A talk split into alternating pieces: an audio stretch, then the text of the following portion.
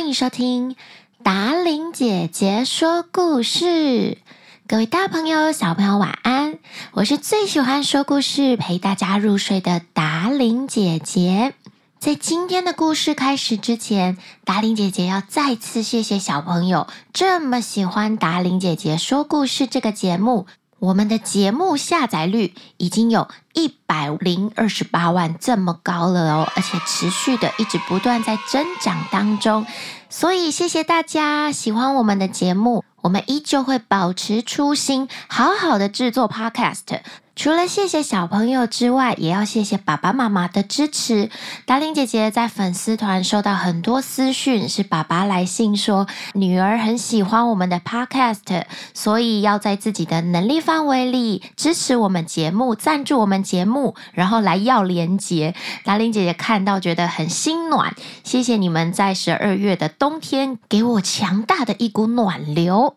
首先是。陈伟还有明宏的爸爸，他说陈伟有注意到你用马里欧踩库巴的音效，后置老师知道了以后非常开心，他的小巧思被小朋友们发现喽。还有宝丽龙，应该是爸爸吧，很棒的节目，是我两个女儿的最爱，要常常更新哦。然后，菲菲爱达伶，每周都很期待更新故事。谢谢这么优质的故事创作，还有改编都很棒。好，接下来是紫糖妈妈陪小孩听了很多故事，最喜欢达伶姐姐的故事，除了趣味，还具有寓言、冷知识的分享，也很喜欢哦。谢谢大家！除了赞助我们节目之外，让我们可以一边喝咖啡一边录音，然后还留下很暖很暖的文字给达玲姐姐，谢谢你们！那如果有想要赞助我们节目的爸爸妈妈，在下方都有链接可以点进去哦。除此之外，还有一件小事情要跟大家分享，就是这个礼拜，也就是十二月十二日的下午。达伶姐姐跟金喇叭铜管五重奏在台中葫芦墩文化中心有一场演出，所以想要带小朋友一起来欣赏的人，可以上我的粉丝团，就会有讯息。然后也欢迎大家来跟我拍照留念，我会把资讯也是贴在下方的说明栏，大家点进去看就知道喽。十二月的第一个礼拜，我们说了圣母的故事下集。今天我们要说的是耶稣诞生的故事。准备好要听故事了吗？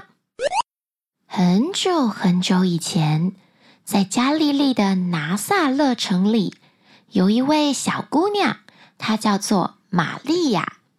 她和青年木匠约瑟订了婚。有一天，天使加百列突然出现在玛利亚的梦境里，对她说：“玛利亚，你别害怕，你在上帝面前蒙恩了。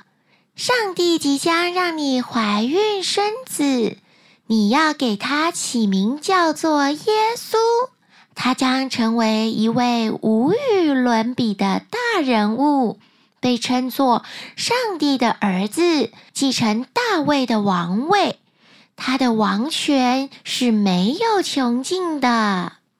听完天使加百列这么说，玛利亚还是觉得很疑惑。她不禁问加百列：“我虽然和大卫家族的约瑟订了婚，但是他还没有娶我，我怎么能够这样怀孕生子呢？”在那个保守的年代，没有结婚就怀孕生子，可能会遭受到大家的惩罚。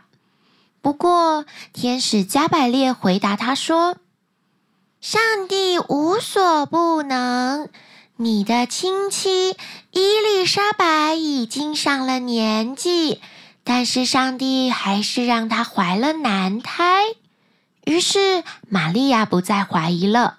她对加百列说。我是上帝的婢女，本来就应该听从上帝的安排。天使加百列传达完上帝的旨意，他就离开了。约瑟是个很正派的人，当他知道他的未婚妻怀孕的消息，他并没有羞辱玛利亚，他也不想把这件事情说出去，让玛利亚丢脸。但是在那个年代，还是不太能接受。他只想悄悄的跟玛利亚分手。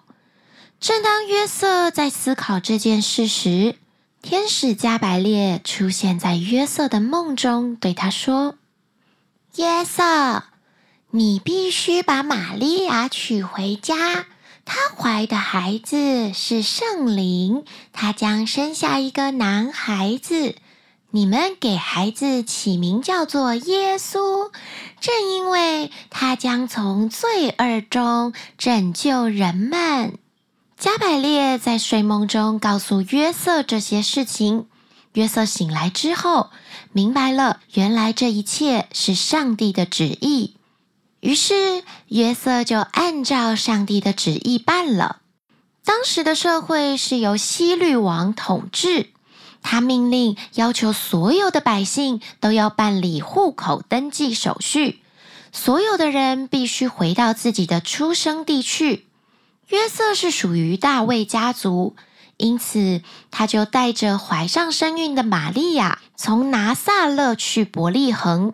伯利恒是位于巴勒斯坦西岸的一个城市，坐落在耶路撒冷以南。当玛利亚还有约瑟抵达伯利恒的时候，天已经黑了，所有附近的客栈都已经没有空房间了。约瑟找到了一个马棚，只能跟玛利亚在这里住一个晚上。不过这天夜里，玛利亚居然要临产了，伴随着一阵啼哭声，一个小男孩在马棚里出生了。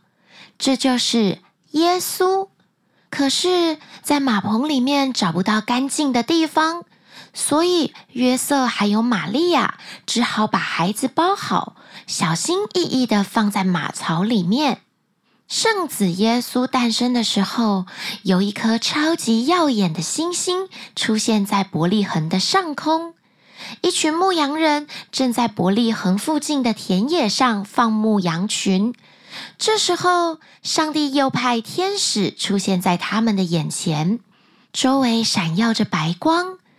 牧羊人们一看到天使降临，大家都惊慌失色。别害怕，天使对他们说：“我要向你们宣布一个全人类息息相关的空前大喜讯，就是这天，在大卫王的城里，有一位救世主即将诞生，他就是耶稣基督。”你们能够这样认出他，那是一位被包着布卧在马槽里的婴孩，就是他了。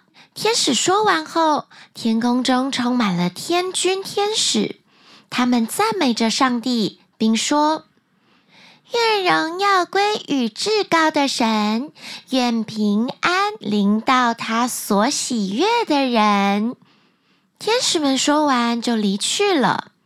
牧羊人们商量了一下，决定要趁夜色赶往伯利恒的城里，找到这个天使所说的耶稣基督。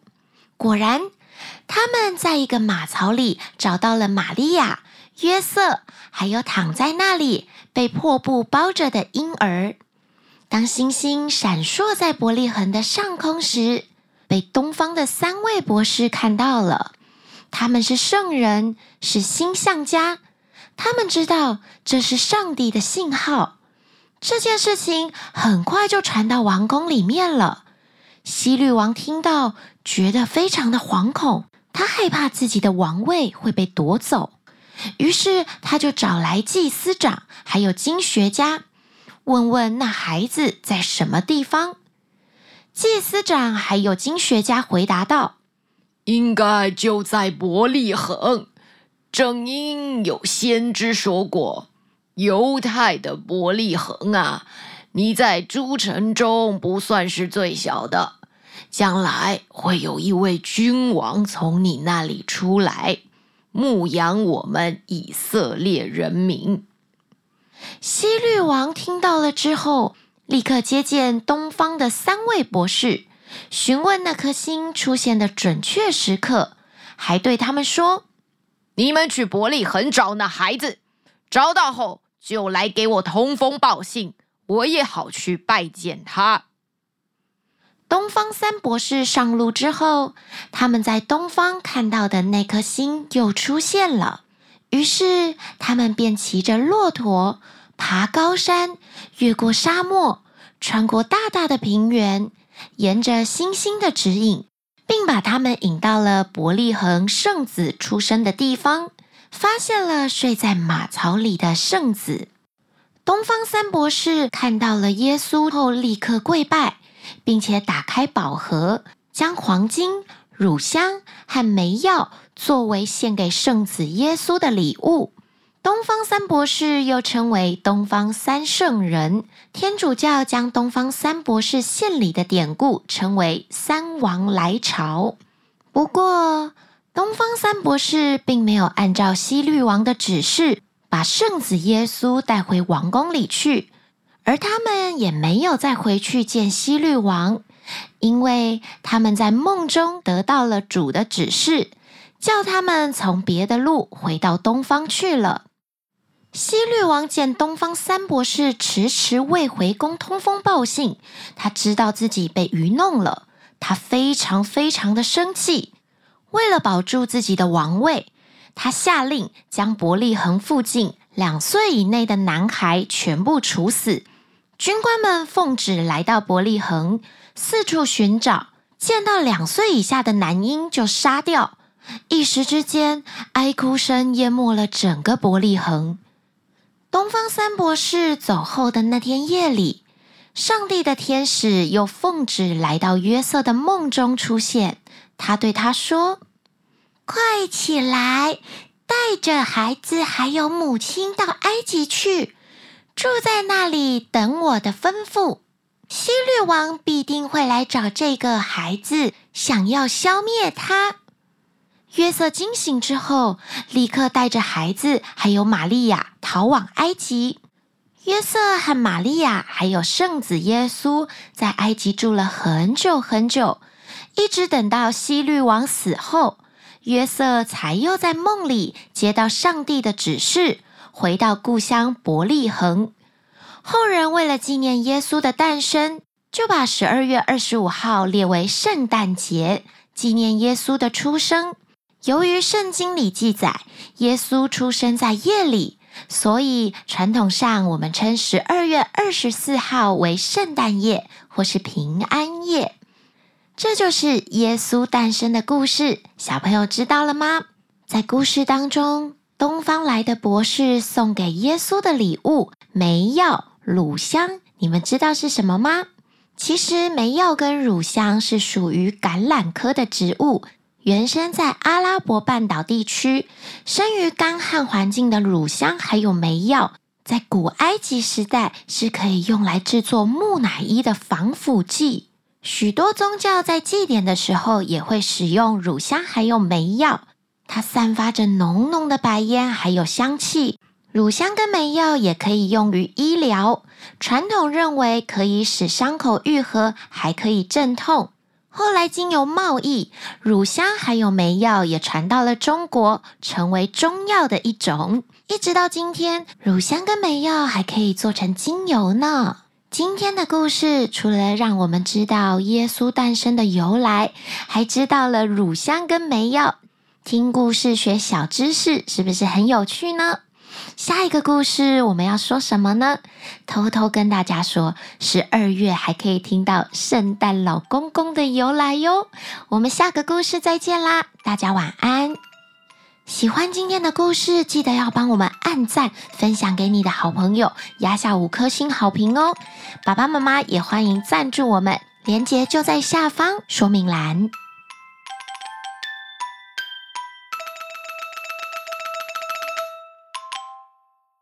他们去的所有客栈都已经住满了人人啊！在东方三博士三博士，呃，这个故事好长哦。